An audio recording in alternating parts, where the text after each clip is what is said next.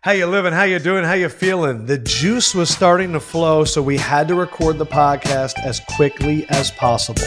I am staring at a Brian Westbrook that right now looks manicured.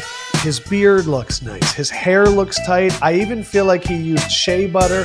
The dude looks great. Do you feel as good as you look, Brian Westbrook? You know, I wish I did feel as good as I look. I'm glad that you at least feel that I look good. I woke up this morning, took a shower, got ready, and I said to my wife, "Let me get a kiss." She said, "No, first fix yourself up." And I was like, "Well, this is oh. this is me. This is me fixed up." So, um, yeah, I appreciate you. Did you brush your teeth? I, I did. I, I was set to go. I was all set to go. And yeah, Crest or Colgate. You know, we use this this uh, charcoal toothpaste, and then I use at nighttime. I use a little Colgate, so I kind of do a little bit of both. Oh, you're a uh, hey.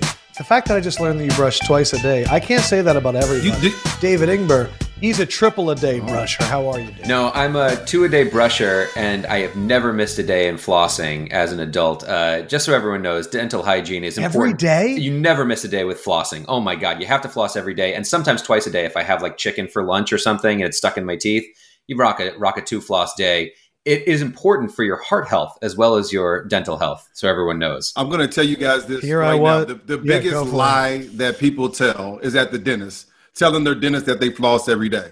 No, no, but do you floss every day? There's yeah, only one yeah, lie. Yeah, yeah, I floss every day.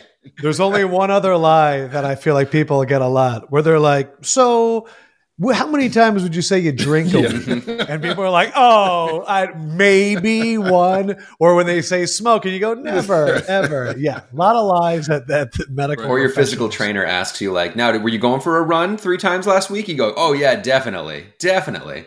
Yeah. See, but like that one, I feel like you can't lie because the dentist, I'm not going to lie. You talk about flossing every day. I got one of them water picks, and what my strategy is, I do it the day before and of the dentist. And yeah. the problem is, is they compliment me, and they'll go, "It really looks like you're doing a good job flossing."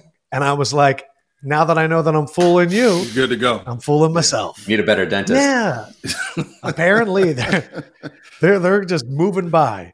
Um, you know who else seemed like a fraud yesterday? The Green Bay Packers. But that's not where we're going to start. I'm only kidding.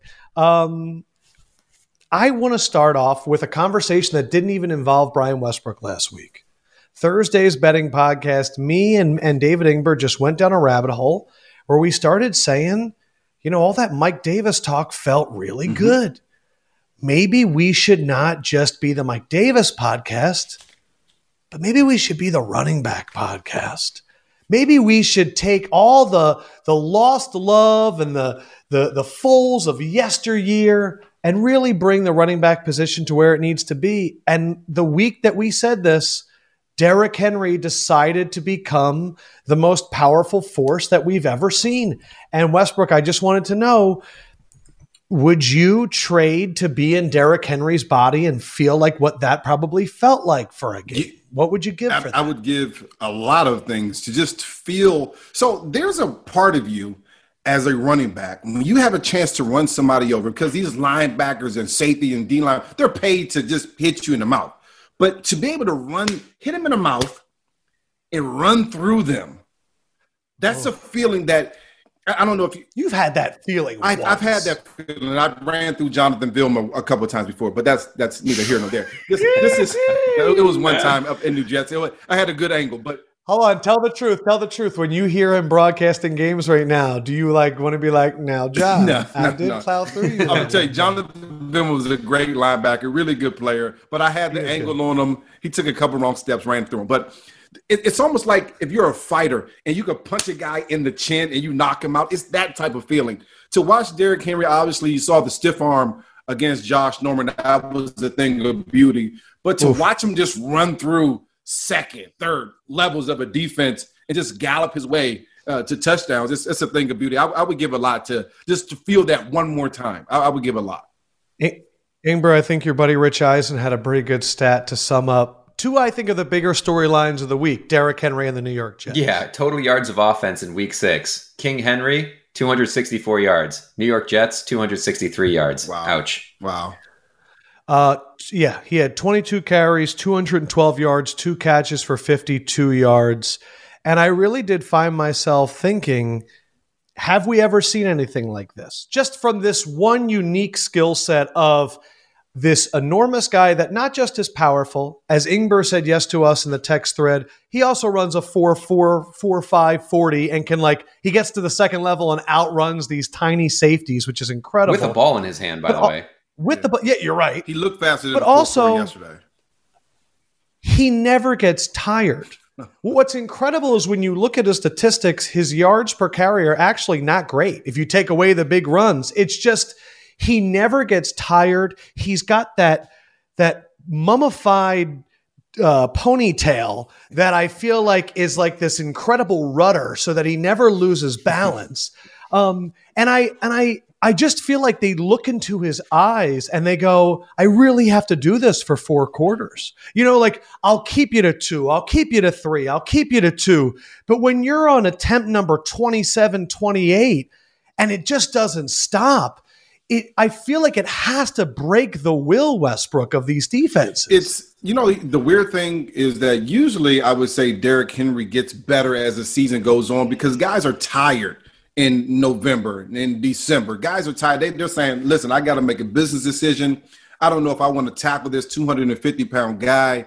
Um, but he's doing these things in September and October at the beginning of the season where guys are generally healthy and they're saying, I don't want any part of that. When you watch that game from yesterday, there was guys on the Texans that turned down opportunities to tackle them, that moved out of the way mm. just so they can try to run and catch them from behind, so they didn't have to try to tackle them. It's, it's been a thing of beauty uh, to, to to watch him. He continues to impress me because you're right. He doesn't get tired, but he gets stronger as the game goes on. He's doing these yes. things in the first I, quarter, second quarter go back to last year, and I think fantasy sometimes is a good barometer in terms of public confidence. Derrick Henry was like a fifth round pick that people were not excited mm-hmm. to get. We haven't seen this Titans team really go full in Derrick Henry, except for like the last one and, and three quarter season. It's been starting. But remember, we we went through LaFleur where it was all over the place. And I, I think the guy that I want to celebrate is is Arthur Smith, but also Mike Vrabel because I, I think that you want your teams to have an identity and you want them to stand for something. And I, I think there was a few moments yesterday of coaches that got me excited. The fact that Ron Rivera went for two and then after the game said, you have to play to win to teach your team how to win. We're never going to look back on that loss to the Giants and go, oh, wow, another loss. You have to change the culture. I look at Brian Flores and see the gap right now between the Dolphins and the Jets, and you see week in and week out the Dolphins perform. And I look at the Titans and I look at this defense that was injured all over the place on the back end. Uh, they, they're they don't know when they're practicing or when they're playing, but they know one thing. They are pounding you in the mouth with Derrick Henry, and they believe that eventually you're not going to want to take it anymore. Um, but I, I do wonder because I think Arthur Smith and what he's doing with Ryan Tannehill is incredible. Are we not talking about Arthur Smith as a top head coaching candidate because his name is Arthur Smith? if he had a sexier name, Sean McVay, Kyle Shanahan, would he be more of a head coaching candidate? And I give you three possible name choices for Arthur Smith. You tell me which one would be the best chance of getting him a job? Let's say you like Smith. What if we change his first name to Luther Smith? Mm.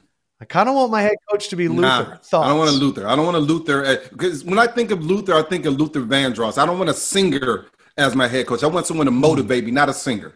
A lot of good puns, though. What are you thinking? We're Luther Smith. I would actually go with Artie. I'd go with the old school nickname. He then he, then I'd think he's like some lost Artie guy Smith. from the '80s, like some you know offensive guru that we forgot about who like worked in San Francisco. Coach. Yeah, he sounds like the problem is the problem is people turn on Artie's quickly. You've had you you brought this up before, David. Jimmy's don't get as much respect as Jim's. Timmy's don't get as much respect as Im's. Wait until Artie, because the problem with Artie too is you got the Arthur Fist meme. So you like Arthur. What if we change his last name, Ingber, to MacArthur? Ooh. So his name is Arthur MacArthur. Yeah, sure. Personally, I'd love to say that all the time.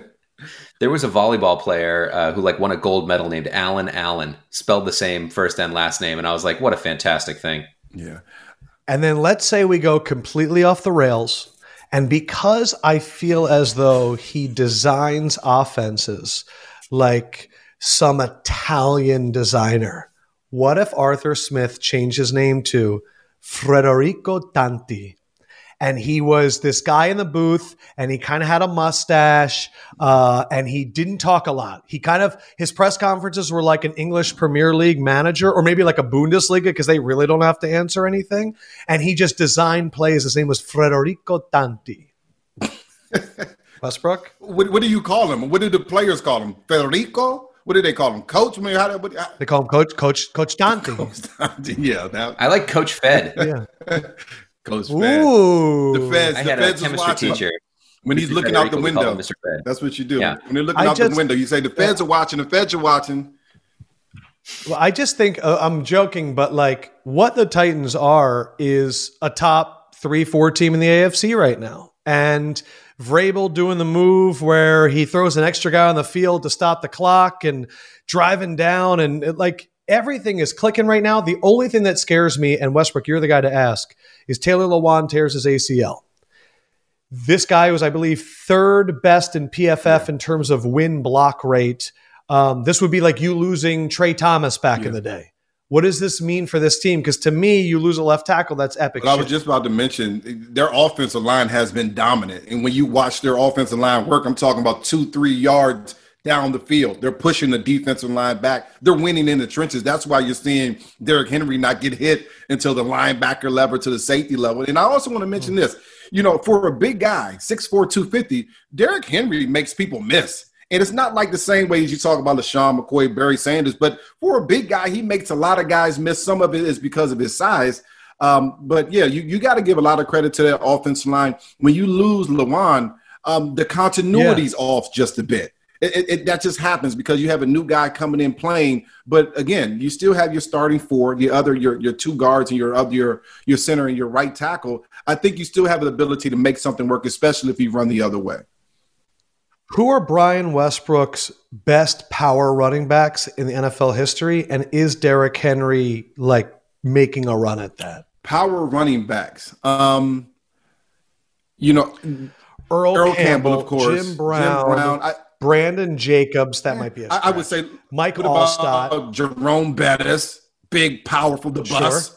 Um, I'm thinking about guys that I played against. What's, what was the guy's name that played for the Browns? He was actually on a, a, a Madden cover. Um, Peyton, Peyton Hillis. Hillis was a power back.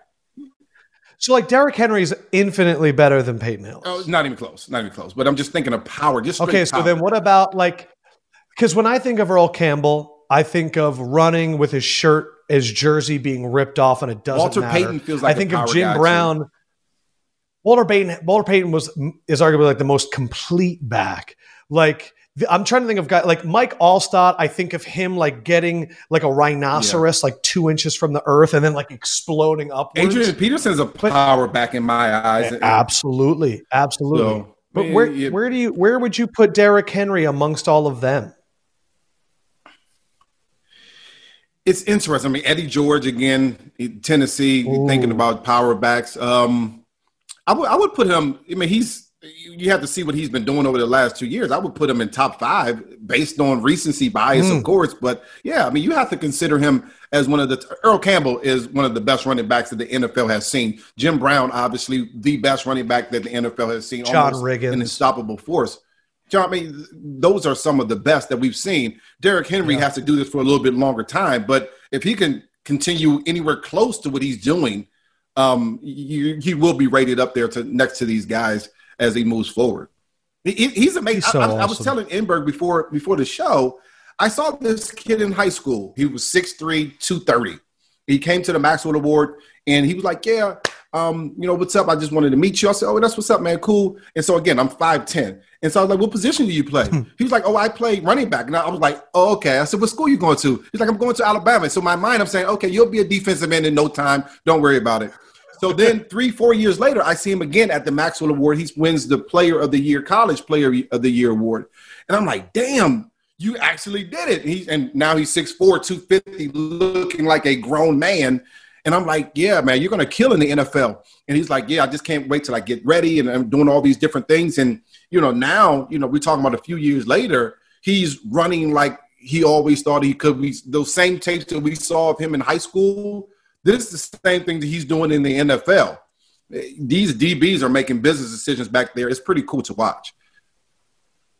It's um, Derrick Henry and DK Metcalf both make me feel the same way.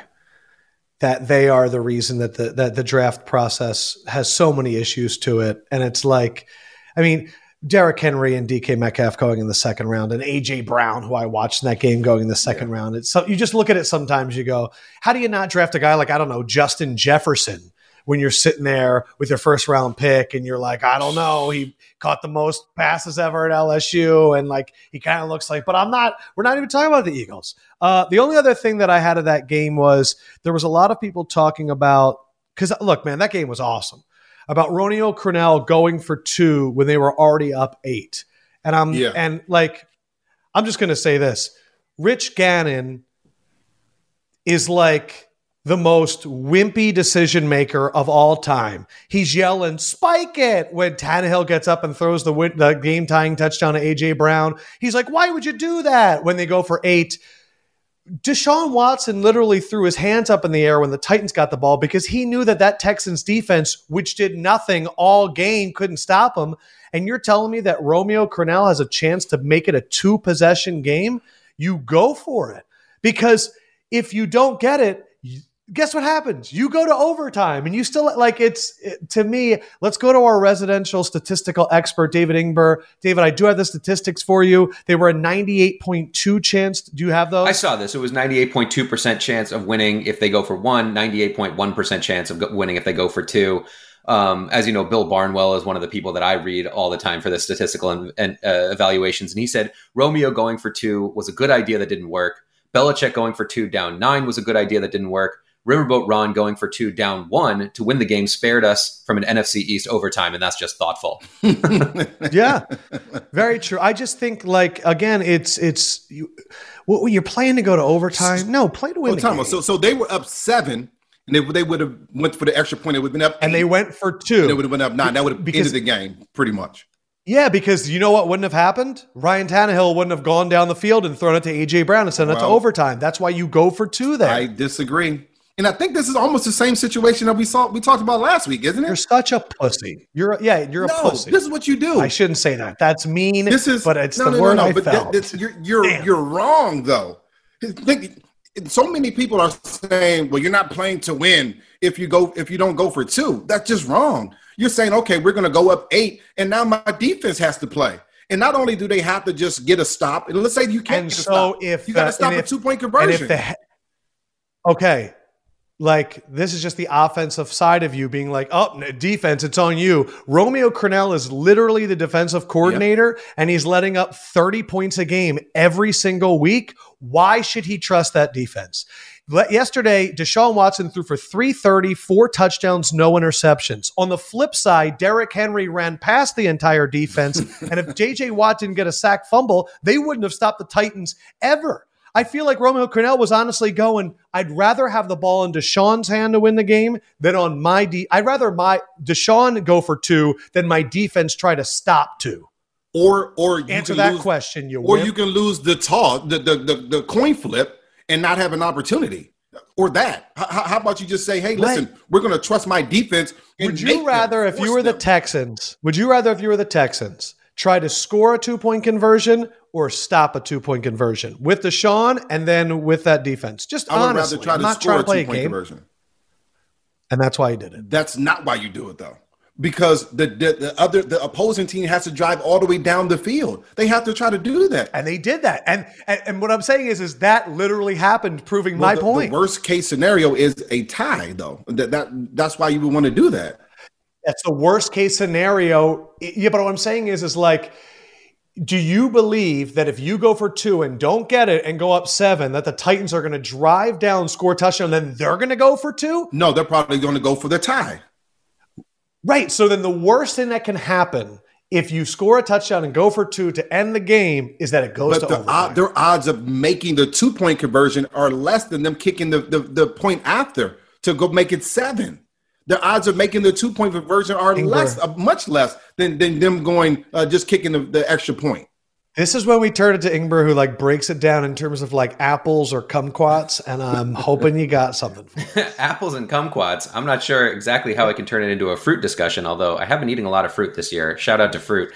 Um, so the the odds of getting a two point conversion have somewhere hovered around 47, 48%. The chances of winning in overtime come down to about 48 to 50%, depending on the coin flip and you're going against Derrick Henry, who is arguably the best two point conversion running back that you would want. So again, it just comes down to do you want to put the ball in the hands of Deshaun Watson to try to get you two right now, or do you want to trust your defense, which has been dog shit all year, oh. to stop a two point conversion? Either way, you're dealing with some like eventualities that might not come to bear. defeat, Westbrook. Accept defeat. So believe but, it you know this is this is actually something i learned when i was uh, looking at the difference between the nba and european basketball that in European basketball, if you're up by one, a lot of the times uh, in the NBA, you'll just try to play hardcore defense. In the uh, in European basketball, if you're up by one, you might just try to foul, let the other team shoot two free throws. Now you're down one, but you get the ball. So it's a matter of do you trust your five guys on defense or do you trust your five guys on offense? In the NBA, you trust your five guys on defense, and in European basketball, you trust your five guys on offense. It's just a different mentality. And I think Romeo Crennel had a lot of different calculations to factor in here. And he went, he said, Deshaun Watson can get me two yards. Deshaun Watson can get me two yards, and then the game is over. We don't have to deal with overtime. We don't have to deal with Derrick Henry. We don't have to deal with the amazing yeah. Ryan Tannehill, and uh, it's just over. Yeah. And I think it is well, situation. How, how, did that work if out? You're the him, Bears, though? you can't just how be resultist, though. Don't be resultist. No, this I mean, is, a, this, to, is two things. Westbrook, Westbrook, this is a running back podcast and a non-resultist podcast. We have to look at the. We results. do not let the results. No. Well, yeah, we have to look at the result. No. We have the evidence to prove why that's a bad decision.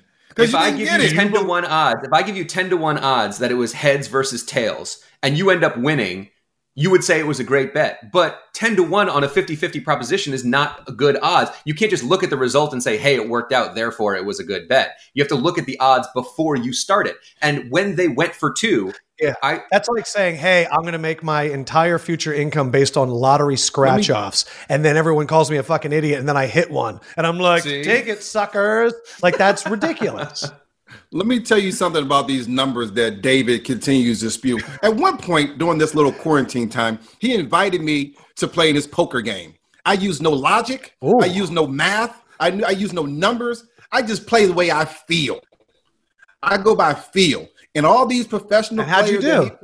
He, uh, I won, of course. You and, did. And there was, did you there really? was some money involved in this exchange that I mysteriously never received. I'm just going to tell you, you got to go whoa, by your whoa, whoa, whoa, whoa, whoa, go by your whoa, whoa, whoa. There's something about this is a scandal. two scandal. things. How much? Mo- two things. Poker, like football, has variance, which means that any player can beat the best player in the world on any given hand. That's my point. That's, that's, my true. point about the game. That's it. That's so, my point. I'm so confused. And number two, when I offered to Venmo you the money, you said, I don't have Venmo. I don't have PayPal. You'll just have to pay me next time you see me, which is we haven't seen each other because we've been in quarantine. That is true. That is not true. only not only is he a resultist, he's a liar. and he's an anti-Venmo person. Anti-Venmo, no. Pay That's me so in cash. Funny. Um, uh, I I enjoyed all of that conversation. Uh, in terms of um, man, hold on, time out. We got to so talk about Jets running backs, tank. though. We got to talk about a couple other running. Backs. Okay, what other running backs caught your eye? Because I don't want to talk about this, the Jets. I, you know what? The media has too much fun talking about the Jets yeah, no, sucking. No, I'm out. Bad. Running backs. This guy, I, I, don't think he gets enough credit. I mean, he got a lot of credit last year. It obviously got himself a position, took a position from a first round or second round pick in Freeman. But Philip Lindsay deserves some love.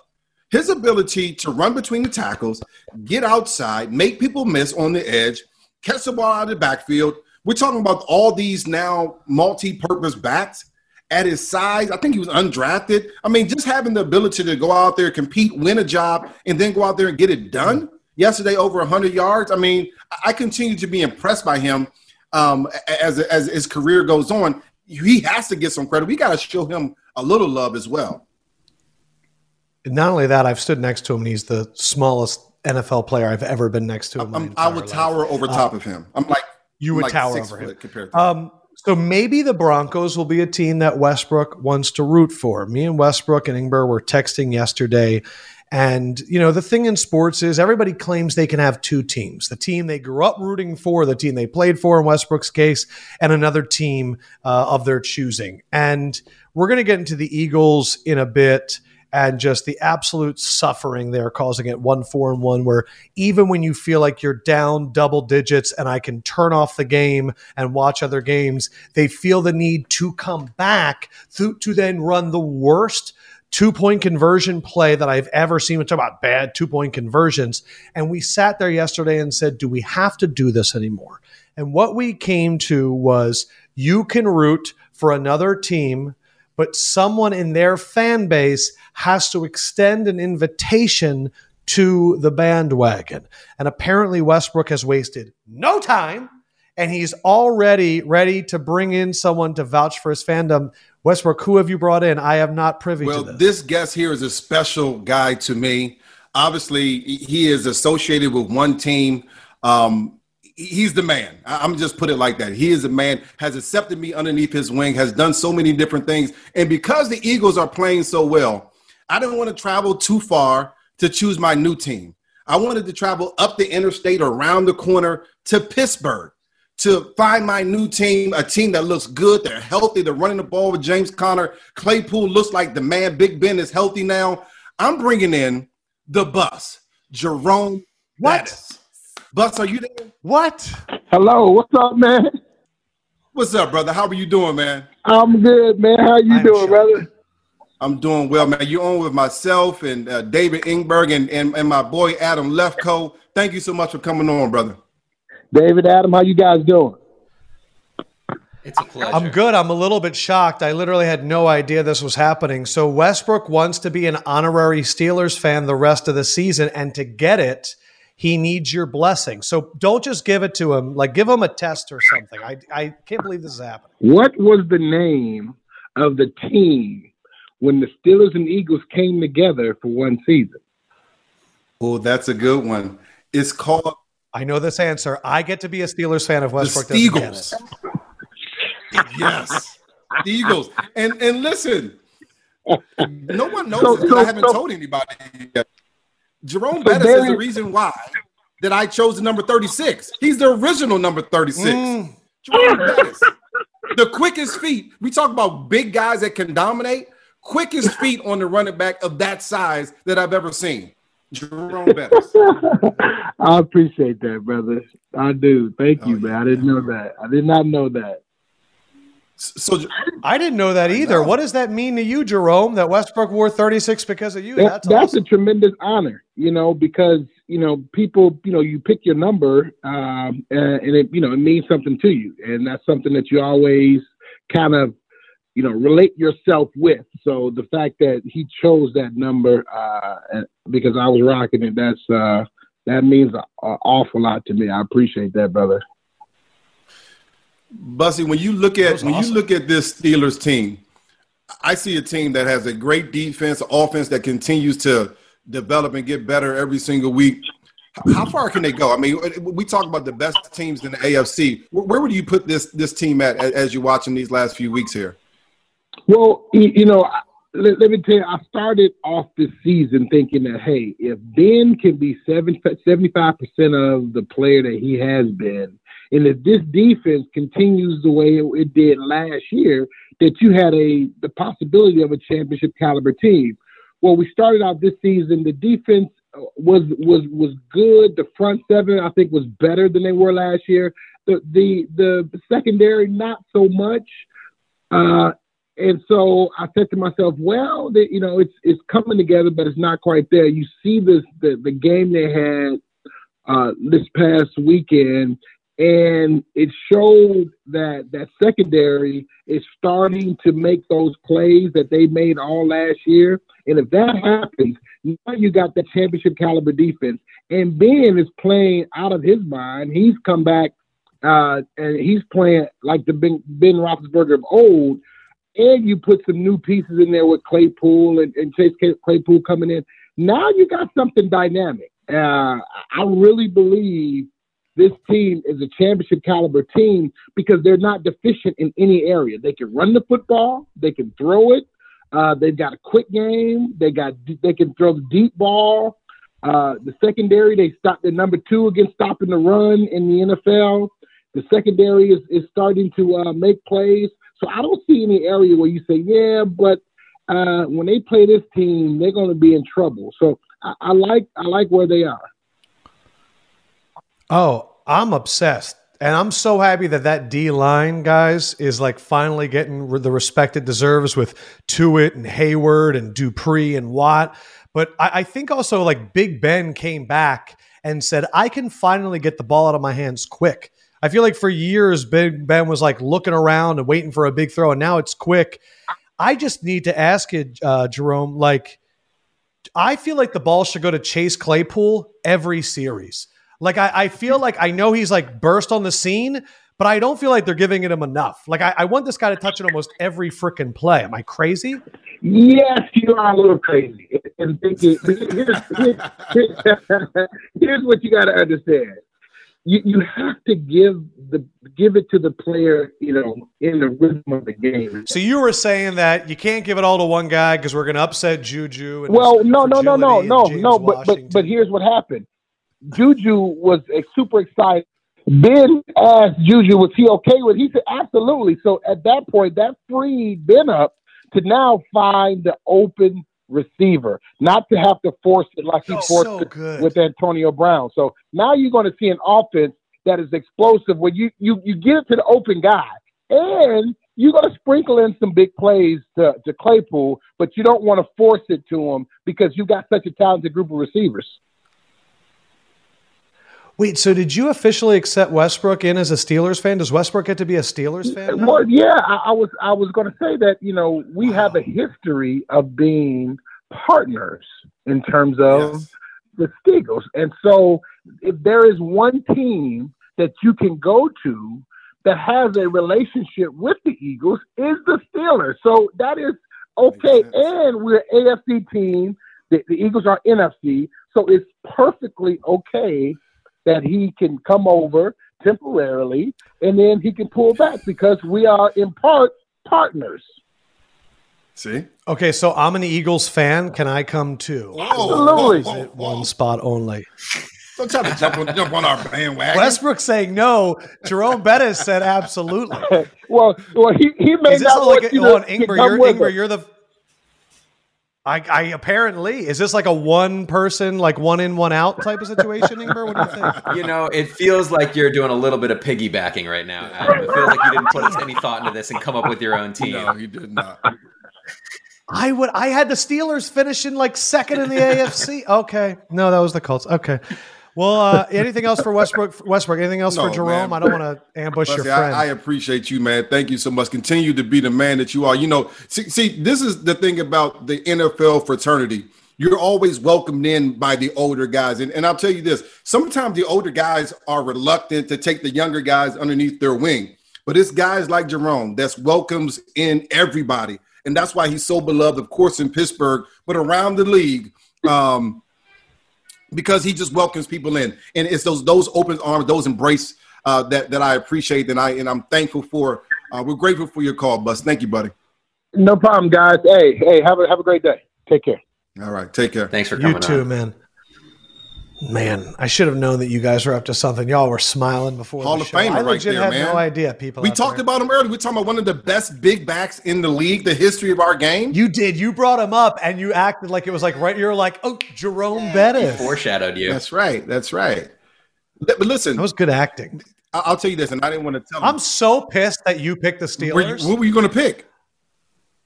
I mean, they were. They're like uh, I have the biggest man crush. The only team that's allowed less than 100 points thus far. Uh, I'm a little bit worried they lost Deon Bush. Devin I feel Bush. like the two biggest injuries that uh, the, Devin Bush is today is Taylor Lewan for the Titans and Devin Bush yeah. for the Steelers. Both teams undefeated, both really big losses. But it, to me, it's like Big Ben when he got Tommy Johns like looked around and was like, if I get the ball out of my hands quickly, I'll get hit less and the offense yeah. will move.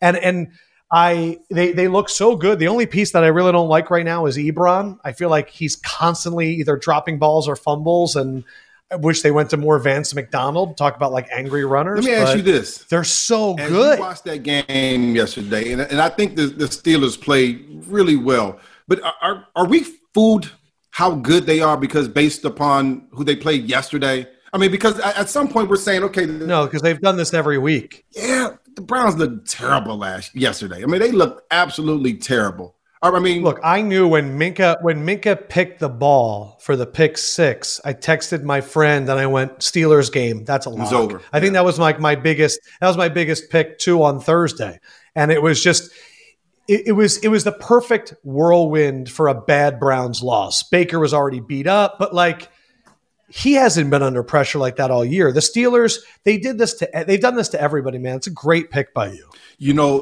when I watched that game, I, I talked to my buddy who, who who loves. He is a big time Browns fan. He said, "Listen, um, before I watched the game, he said, I said, what happened?" He said they kicked our butt up and down the field, just physically abused us. And so now I'm go back and I'm reading the newspaper, and every time I'm talking that, that, that one of the Steelers defensive guys were talking, they they use one term. We wanted to punish Baker. We wanted to make him feel it. We didn't want to hurt him. We didn't want to obviously injure him, but we wanted to punish him.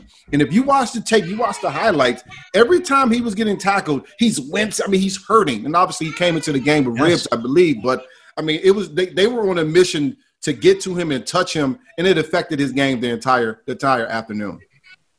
That Steelers defensive line, they're a little bit like Derrick Henry, I feel like, where they just keep coming at you all game. And it's not like these lines where they're trying to create pass rushing lanes. They're not going on the outside. They're not really doing these stunts to free up people.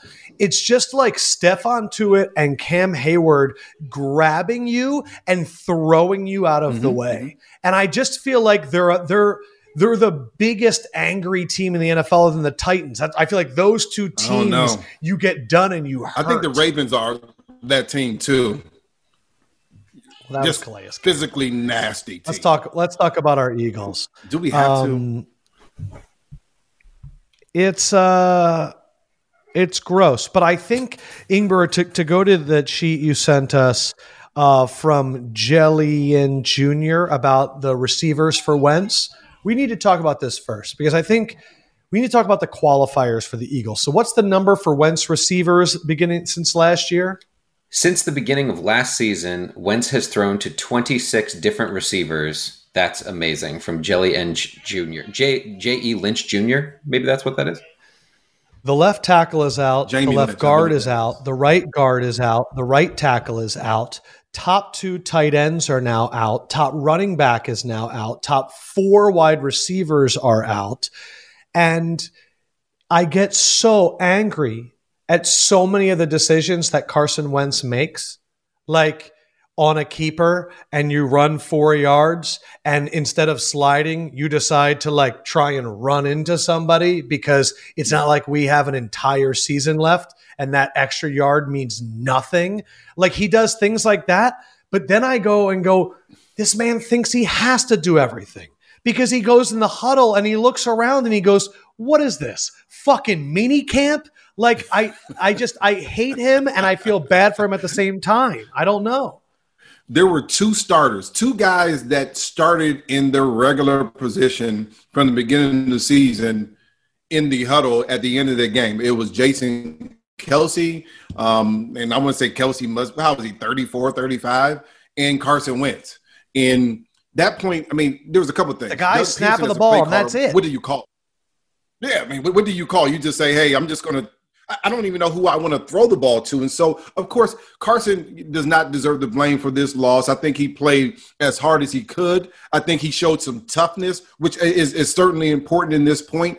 And, and you have to have some weapons. You have to have some depth. You, you can blame Howie Roseman. You can blame Doug, all those different people. But the, the end of the story is that the Eagles have nobody offensively that you can trust and that you can depend on, except for probably Travis Fulgham, really, Fulgham. and, and Carson Wentz. That, th- Is those are the only people. Fulham or Fulgham?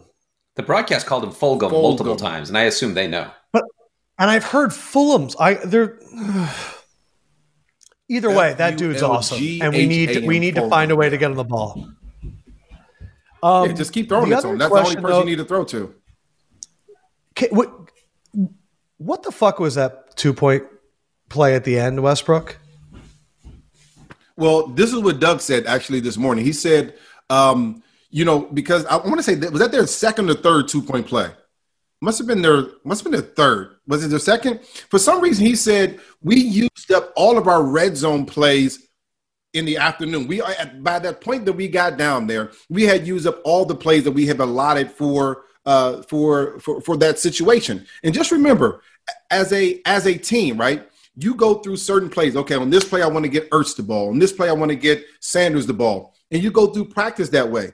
When you go through practice, none of those guys that were in the game are mm. actually running those plays.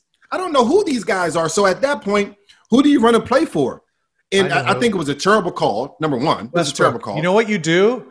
You just run Philly, Philly every time. There's a lot of teams running Philly, Philly too right now. How many people? How many people on if let's say they ran Philly Philly and they lob it up to Fulgham and it gets like swatted away or he doesn't get a foot down are on the radio in Philly today going I fucking love the call it was awesome you have infinite amount of leeway with Philly Philly. You can run it whenever, and we are going to be fine with it. We are. Any play, I felt like any play except for the play that they ran, where they're going to have Carson Wentz on an RPO type. Come on, that's that's not it. That's not the option play for a two point conversion. What are your thoughts on the amount of RPOs they run with Wentz and his willingness to run? Do you is it worth anything? I think it is worth something. It just at some point. Okay you got to measure in, you got to calculate in who the heck he's throwing the ball to. And Carson seems yeah. to get in a groove. He kind of gets things going when he runs the ball. It, it, it's it's weird. It's kind of like a layup for him. You're right. It's like it yeah, gets his gets adrenaline and he's like he starts moving up. around. I still think he takes too many chances. On the others, I still think he does. He tries to do too much at times, and those times get him in trouble. You think Carson Wentz takes chances? Then I'll tell you what. If you're somebody out there that wants to see Lamar Jackson succeed for a long time, let me tell you something. That dude has one problem, and it's called calm the fuck down. You're up two scores against a one four and one Eagles team, and there's no need for you to be doing backflips and like I, I, he took six hits yesterday that any other guy in the NFL is out for the I season. Got, I got a, I got a thought process about that, and and I don't want to say this because I, I, but it's close.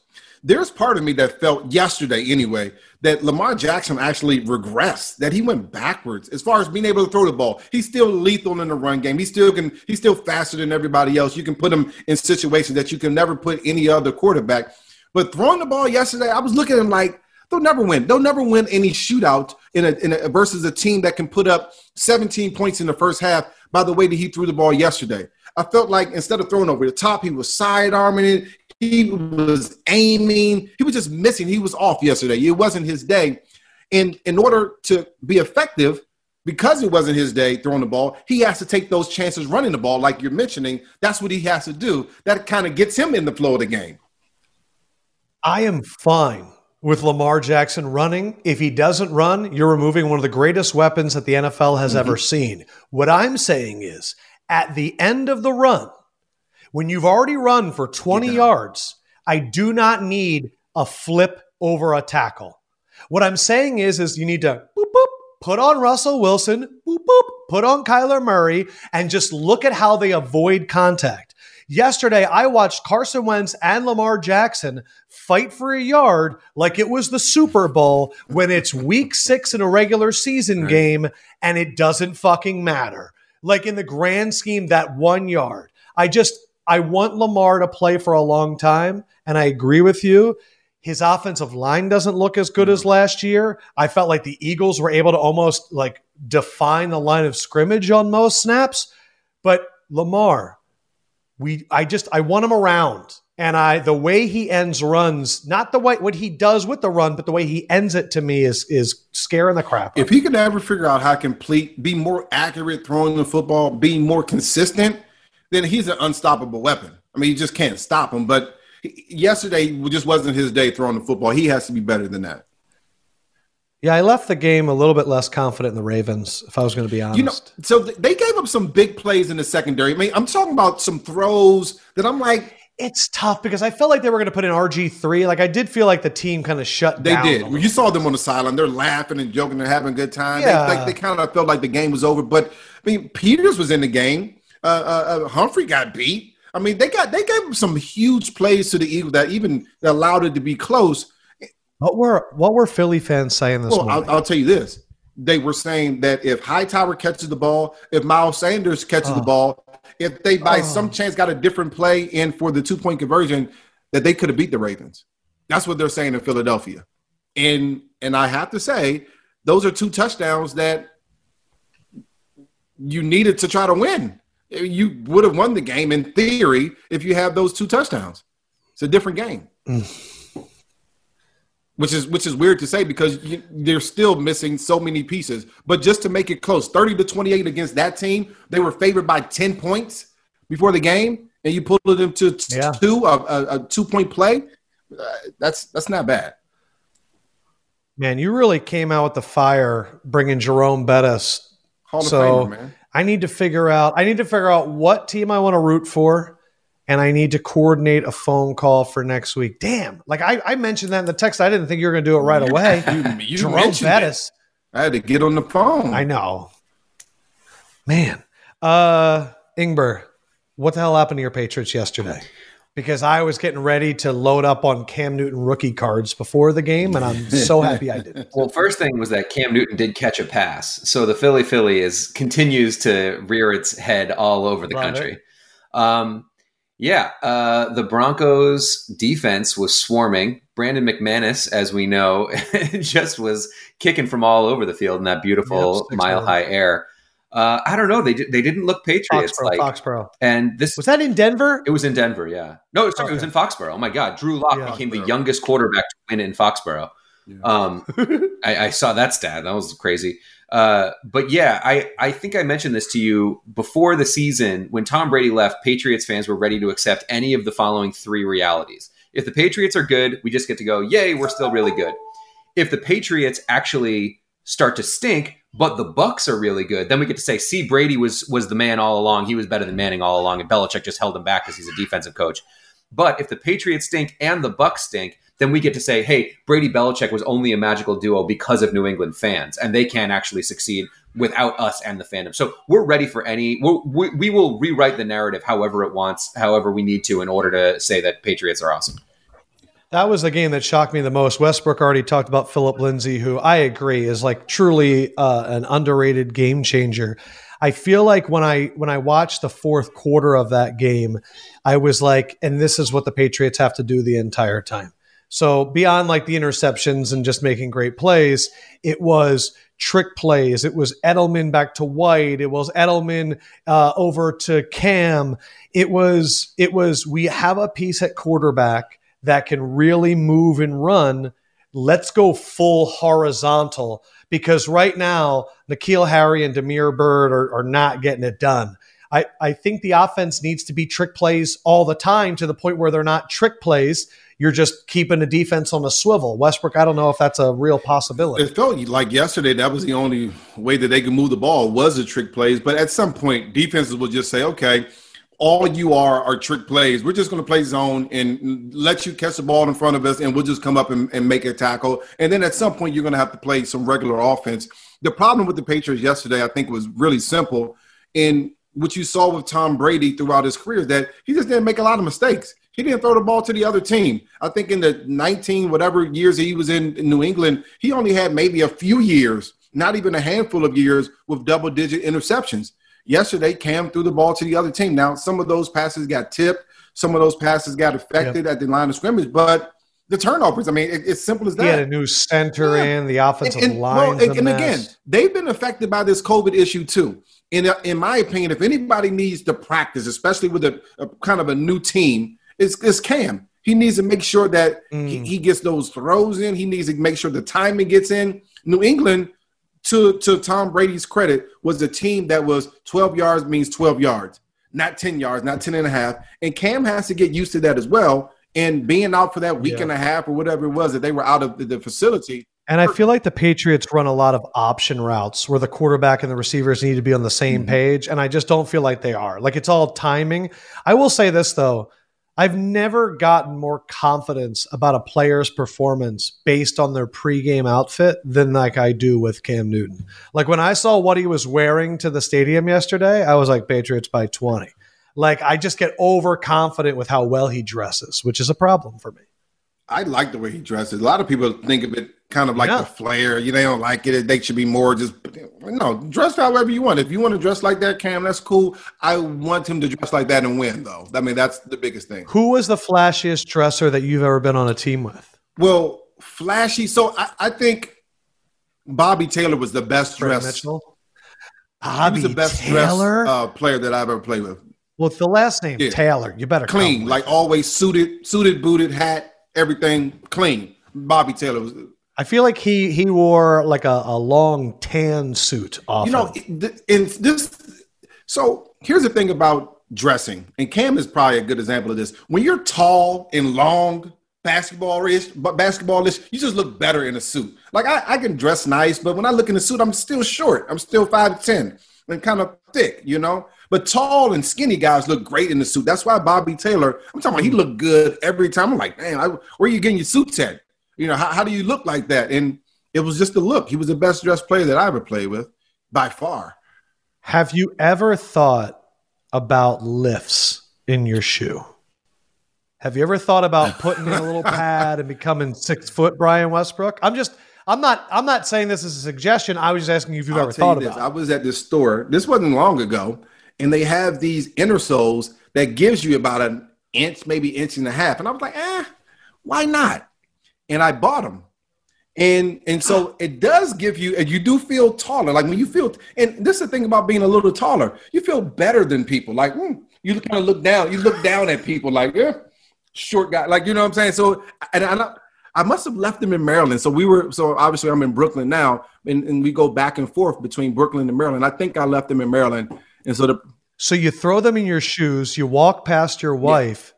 Was it any yeah, different? She looked at me like, "Oh, I like a tall man, you know. Oh wait, did you tell her that you had I didn't tell her. No? She thinks I'm growing. And she looked at you and was like, I don't she know what it is, look. but you there's know, something the about you. Like, mm. like, yeah, check him out. He's hot stuff. Not like this morning. This wow. morning, and you didn't feel like, like you were cheating. She wasn't in love with me this morning. But when I had the lips in the shoes, mm. you know, she wanted me a little bit. This is incredible. Usually, people that are vertically challenged tell you that height doesn't matter, but Westbrook literally just told you a story that matter. he made himself taller, felt amazing, judged people, got complimented by his wife. I felt wow. better than a lot of shorter. People. I know what I'm getting you for yeah. Hanukkah. Yeah. Now I know. Now I know. Little guy. This is the reason to have kids, people that aren't tall. You feel great. great. um, uh, the, the, Falcons do what, of course, you do, which is when you fire your coach, you come back the, the, very next week and you win, even though like the team doesn't practice because of COVID. Uh, Giants get their first win of the season. Jets suck. Uh, Tua gets on the field and then sits on the field after. That was a little bit overplayed, a little bit. Like, eh, I'm all, I'm all for the sentimental I believe, stuff, but eh.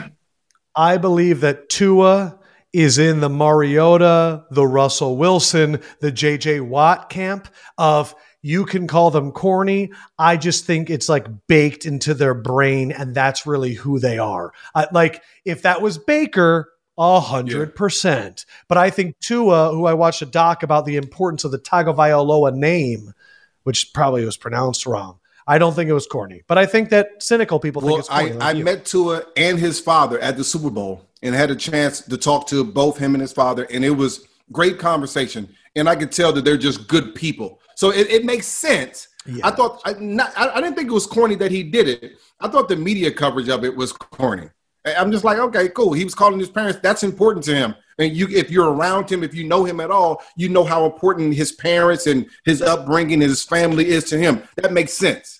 The coverage of it. Oh my God! So what's really funny? Sitting on the field right where he his last play. Okay, got it. That's cool. I always equate it to when I was a local sports anchor, you get your two and a half minutes in the last four minutes of the show.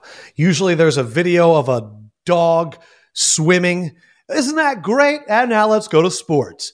And the only time I would ever go in the A block in the beginning was either when something in local sports was like a really big deal, like news wise, a coach was fired or a big championship win, or there was a really there was a video that that I called "Getting Good Morning America" that was very cute, and it what happens is is that's what I think happened with Tua, where I could see that on one of these morning shows where they were like, after his first start, a star NFL quarterback sat on the field and FaceTimed mm-hmm. his parents, and then like it it takes on these non-sports fans that are just ooh and ah and human emotion, and you are clearly not on that side. And I typically am with you. It's the Good Morning Americification of sports yeah, it sometimes. Happens. It gets a little sappy.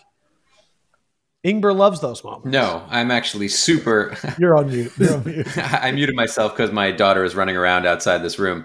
No, I am a big, big, big hater of when people say, "Oh, this restores my faith in humanity." You right. The, the the stories that drive me crazy are when it's like some teacher comes down with cancer, and then all the rest of the teachers throw, give that person their sick days, and like, man, the school really came together. It's like, no, the government should be giving this person a bunch of sick leave. No, we shouldn't have to band together as a community to give up our own sick days. That's not inspiring. That's revealing a dysfunction in the system. How is that inspiring to anyone? But people buy it hook, line, and sinker. Yes, he should be able to FaceTime his parents. I FaceTime my parents after good moments too. But like it, it, doesn't restore my faith in humanity that he wanted to talk to his parents after his NFL debut. Good for you, Tua. Excited. I, I hope you have a 15 year career. Mm, like How about Ryan Fitzpatrick on the sideline, just cheering them on, cheering them on? He's raising the roof, and then he goes and does this. He does the finger lick like he's about to take the next snap. He, yeah.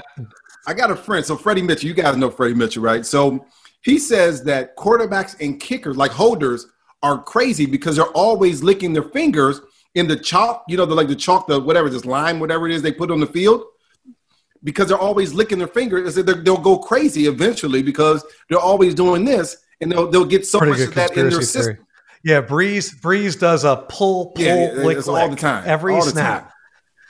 Remember, in the beginning of COVID, people like literally were like, "Drew Brees, you're not going to be able to lick your fingers. Saliva will not be allowed on the field." Um, but wait, Westbrook. Um, oh, what were you going to say? Licking. You were just complimenting Ryan Fitzpatrick. What an amazing play by that guy.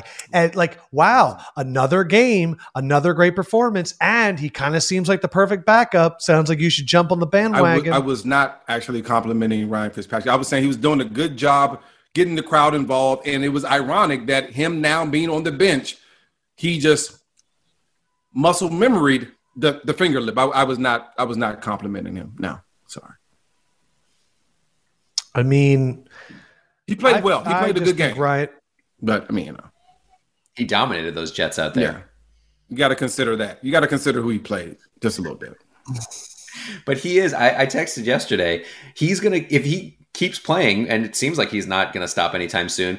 He's gonna start climbing into like top twenty-five into major career categories for like a guy that. What's the difference in career between Ryan Fitzpatrick and Frank Gore? And I'm being pretty serious. Hmm. What do you mean? What's the difference? What has Frank Gore won?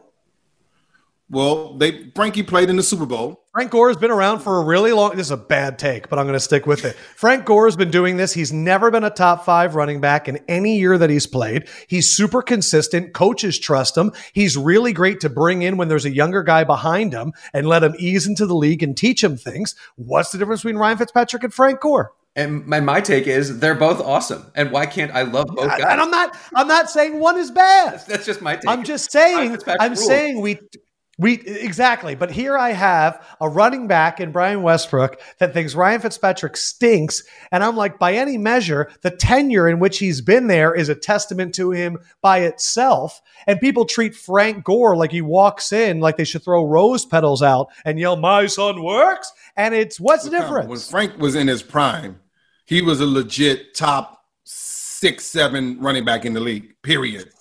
Maybe top five. And when Ryan Fitzpatrick had that one season with and one season, the Bills, he was not in his prime. That his prime was like two or three games. That was that was Ryan Fitzpatrick. Ryan prime. Fitzpatrick, Ryan Fitzpatrick. If I collect single weeks from the past years, like uh, those two weeks with the Tampa Bay Bucs and these two weeks with the Dolphins, and I combine That's MVP it, season for sure. MVP season.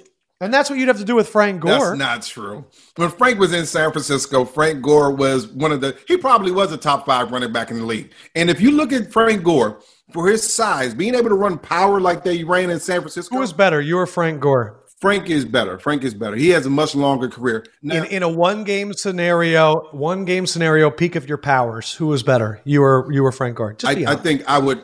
I would you. prefer my skill set to what Frank did. But again, he he had the ability to run. Inside. You don't like running up the gut for four yards every yeah, time. He, it's that, not your. That's not that the way you like to play football. I, this is the most important thing. I'm coming off as such a Frank Gore, Gore hater. I'm Think sorry. about this. Frank, being a smaller running back, a power back, is still playing football. I, I, watched him run off the field yesterday. I'm like, I played with Frank Gore 10 years ago. That's crazy to me. Still doing it. I appreciate that. I'm just realizing I think I'm a long well, you know how people say you're an ageist if you don't people that what's a longevityist? Mm. I, I, just call him a longevityist. I didn't care. I'm, t- I'm torn. I don't know what it is because I also get upset by like I don't know if I'd rather have a six year career like Terrell Davis like, would you rather have a career like Terrell Davis or Frank Gore? I think I'd pick Terrell Davis. Short and fast and well, hard. Yeah, TD was a Super Bowl winner. Two thousand yards. He had two MVP. Super Bowl. Yeah, I mean, he, he, was pretty awesome. He's got two Super Bowls. I think he's got one yeah, MVP. Yeah, yeah, I probably would go Super Bowls. But, I mean, here's the neat thing about Frank, and this is actually was pretty cool. I heard it in the uh, broadcast yesterday. Him and his son, who is at Southern Miss, maybe down down south playing ball in college they have this competition of who is going to have the most rushing yards on the season type of thing. And I want to say it's pretty close. Frank has 200 and something, and I think his son has 200 and something. As I play with my son every day, I, I, I can't even imagine how it would be to have a son old enough mm. to be able to play in college and me to watch him while I'm still playing in the NFL. I, I think that's pretty cool. I want to apologize to Frank Gore. My love of Ryan Fitzpatrick and Westbrook's disdain for him caused yeah, you brought Frankie in to have this. an anger ripple. One of my favorite guys too. But we did we did get you to admit that you're better than Frank Gore, so that's really fun. Uh, there's two Monday night games, so this is a new segment that we like to call "Let's Predict Something and Look Dumb when the podcast comes out." We have Chiefs Bills, epic matchup. Remember, the Chiefs traded up with the Bills to get Patrick Mahomes. We were reminded of that yesterday when the Ravens traded up with the Eagles to get Lamar mm-hmm. Jackson. And the other game is what? Arizona at Dallas. Oh, God, it's going to be a fun night of Monday Night Football. In our new segment, Let's Look Dumb, Ingber, you're first. Who are the two teams that are going to win on Monday night? I'm so tired of looking stupid when I say that Kansas City is going to get beaten. So Kansas City is going to win by 10. That game's just going to happen. It's going to be a thing. The Bill everyone's going to say, "Ooh, actually the Bills aren't as good as we thought." That's that that to me is like set it and forget it. Arizona at Dallas, here's my hot take. I think there's going to be one punt. One punt the entire game. You're all over my over bet there. Yeah. Oh wait, but but who'd you pick to win it? I'll take Dallas. Hmm. Okay. Brian Westbrook, your two winners for Monday night. I'm going KC in the bounce back game. Um, I, I, I see Andy Reid getting after the guys a little bit, and, and sometimes when you win that many games in a oh, row, right? Andy Reid after a loss. Right. Oh, yeah. And, and when you win that many games in a row, you tend to overlook things. You allow things to happen. That's how you get beat. Bounce back game for the Andy Reid, and I feel like they also, Andy Reid versus former assistant right, coach Sean, Sean McDermott. Yeah, yeah. I feel like Not that Sean always goes to Andy. Yeah. So, um, I, so I'll take KC there. You know, I'm going to Arizona. I, I think Dallas. I just think about that defense, and I don't see how they get better. I mean, there was some want-to problem. They they didn't have enough want to go out there and win uh, in, in some of the games that I've watched, and I think they have some issues trying to handle Kyler Murray just a bit. Uh, you know when you're watching a pregame show and everybody picks one team and you want to call your bookie almost mm-hmm. immediately and like bet against them?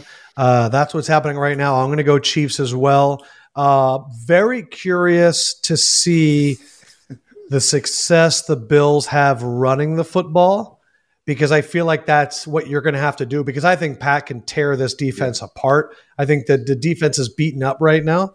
Uh, but I'm much like Ingber. I'm just done betting against them, especially after a loss. Were you going to say something? Yeah, let me ask you this. So the Bills got out out physicaled last week against the Titans.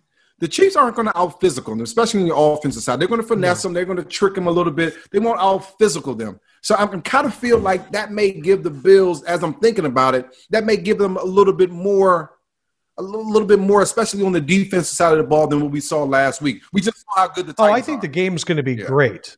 I think the game's going to be great, and I think I don't know if there's a game that has a higher expected entertainment value level than a game between Patrick Mahomes and Josh Allen. Patrick Mahomes, every single play, I've never fathomed the possibility of that existing.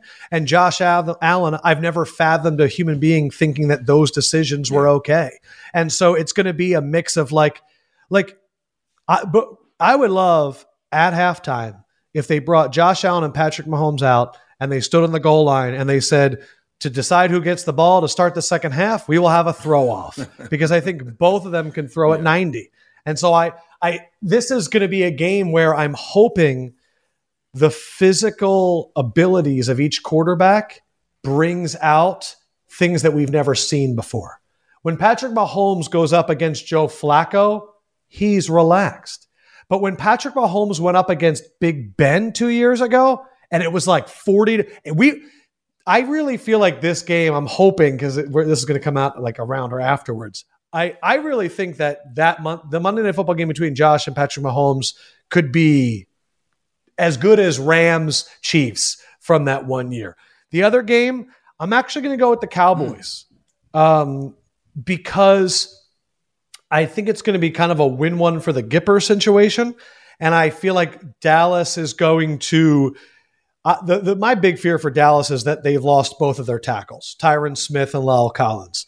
But the fact that the Cardinals lost Chandler Jones, and I really don't think they have anyone else to get pressure, I think that this is going to be a big Zeke game. And I think we leave this game going, the identity of the Cowboys has changed. They are going to try and run it on you. Um, and, but I really hope it's the Kyler show. I'm looking, I hope it is the Kyler explosion extravaganza. I'm thinking about uh, Hopkins in that secondary of the Cowboys, just running all around and, and, no one being able to catch him. The other thing that I'm thinking about as I watch these games, I'm thinking about these games this afternoon. That's a was it a four o'clock start? 4:30, 405? Five. I mean that that's pretty cool on a Monday to have that. Now we're we're all on the East Coast. That's cool for us. It's the day is winding down. If you're in the West Coast, that actually would be a great midday type of cool thing. All right, I'm taking a couple hours off, boss, because I'm going to watch this game. 1.30 margaritas, two o'clock kickoff. Let's that's ride. That's right. And then two fifteen margaritas, yeah. and then two forty five margaritas, and then three fifteen margaritas. All right, that was the Monday. Do you have? Do you guys have anything else that you want to get off your chest before we go? Yeah, I do actually. This is uh, something that I've been meaning to bring up for a while. Uh, something that We're happened both so nervous. Exactly. I'm- I'm in so trouble right now. now. before the season.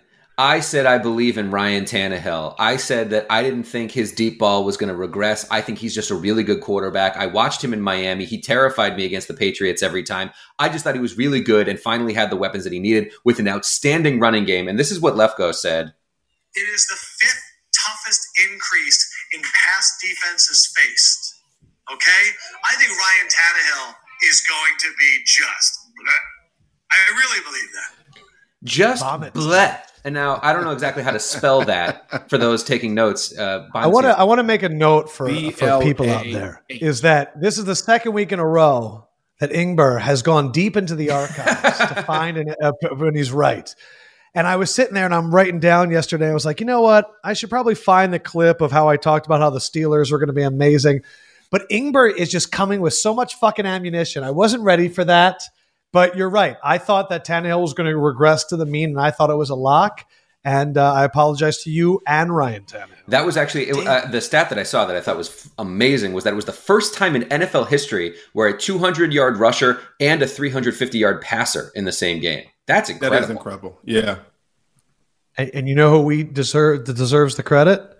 Federico Tanti, the incredible offensive coordinator for the Tennessee Adam, Titans. I got I got a Like, surprise right? for you. Look who just joined Oh my me, God, is it. Bry? Come here. Now is he it wants to be shy.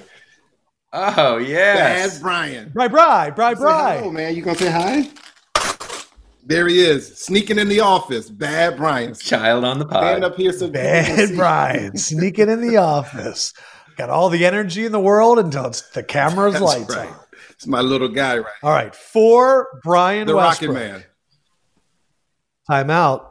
Didn't we just change it? Oh, we're the new Steelers fan. Oh No. What, what did we change it to? Ingber, what, what What, what was it in the text chat yesterday? The Westbrook is the Oh no, the spork, the spork, the spork. the spork.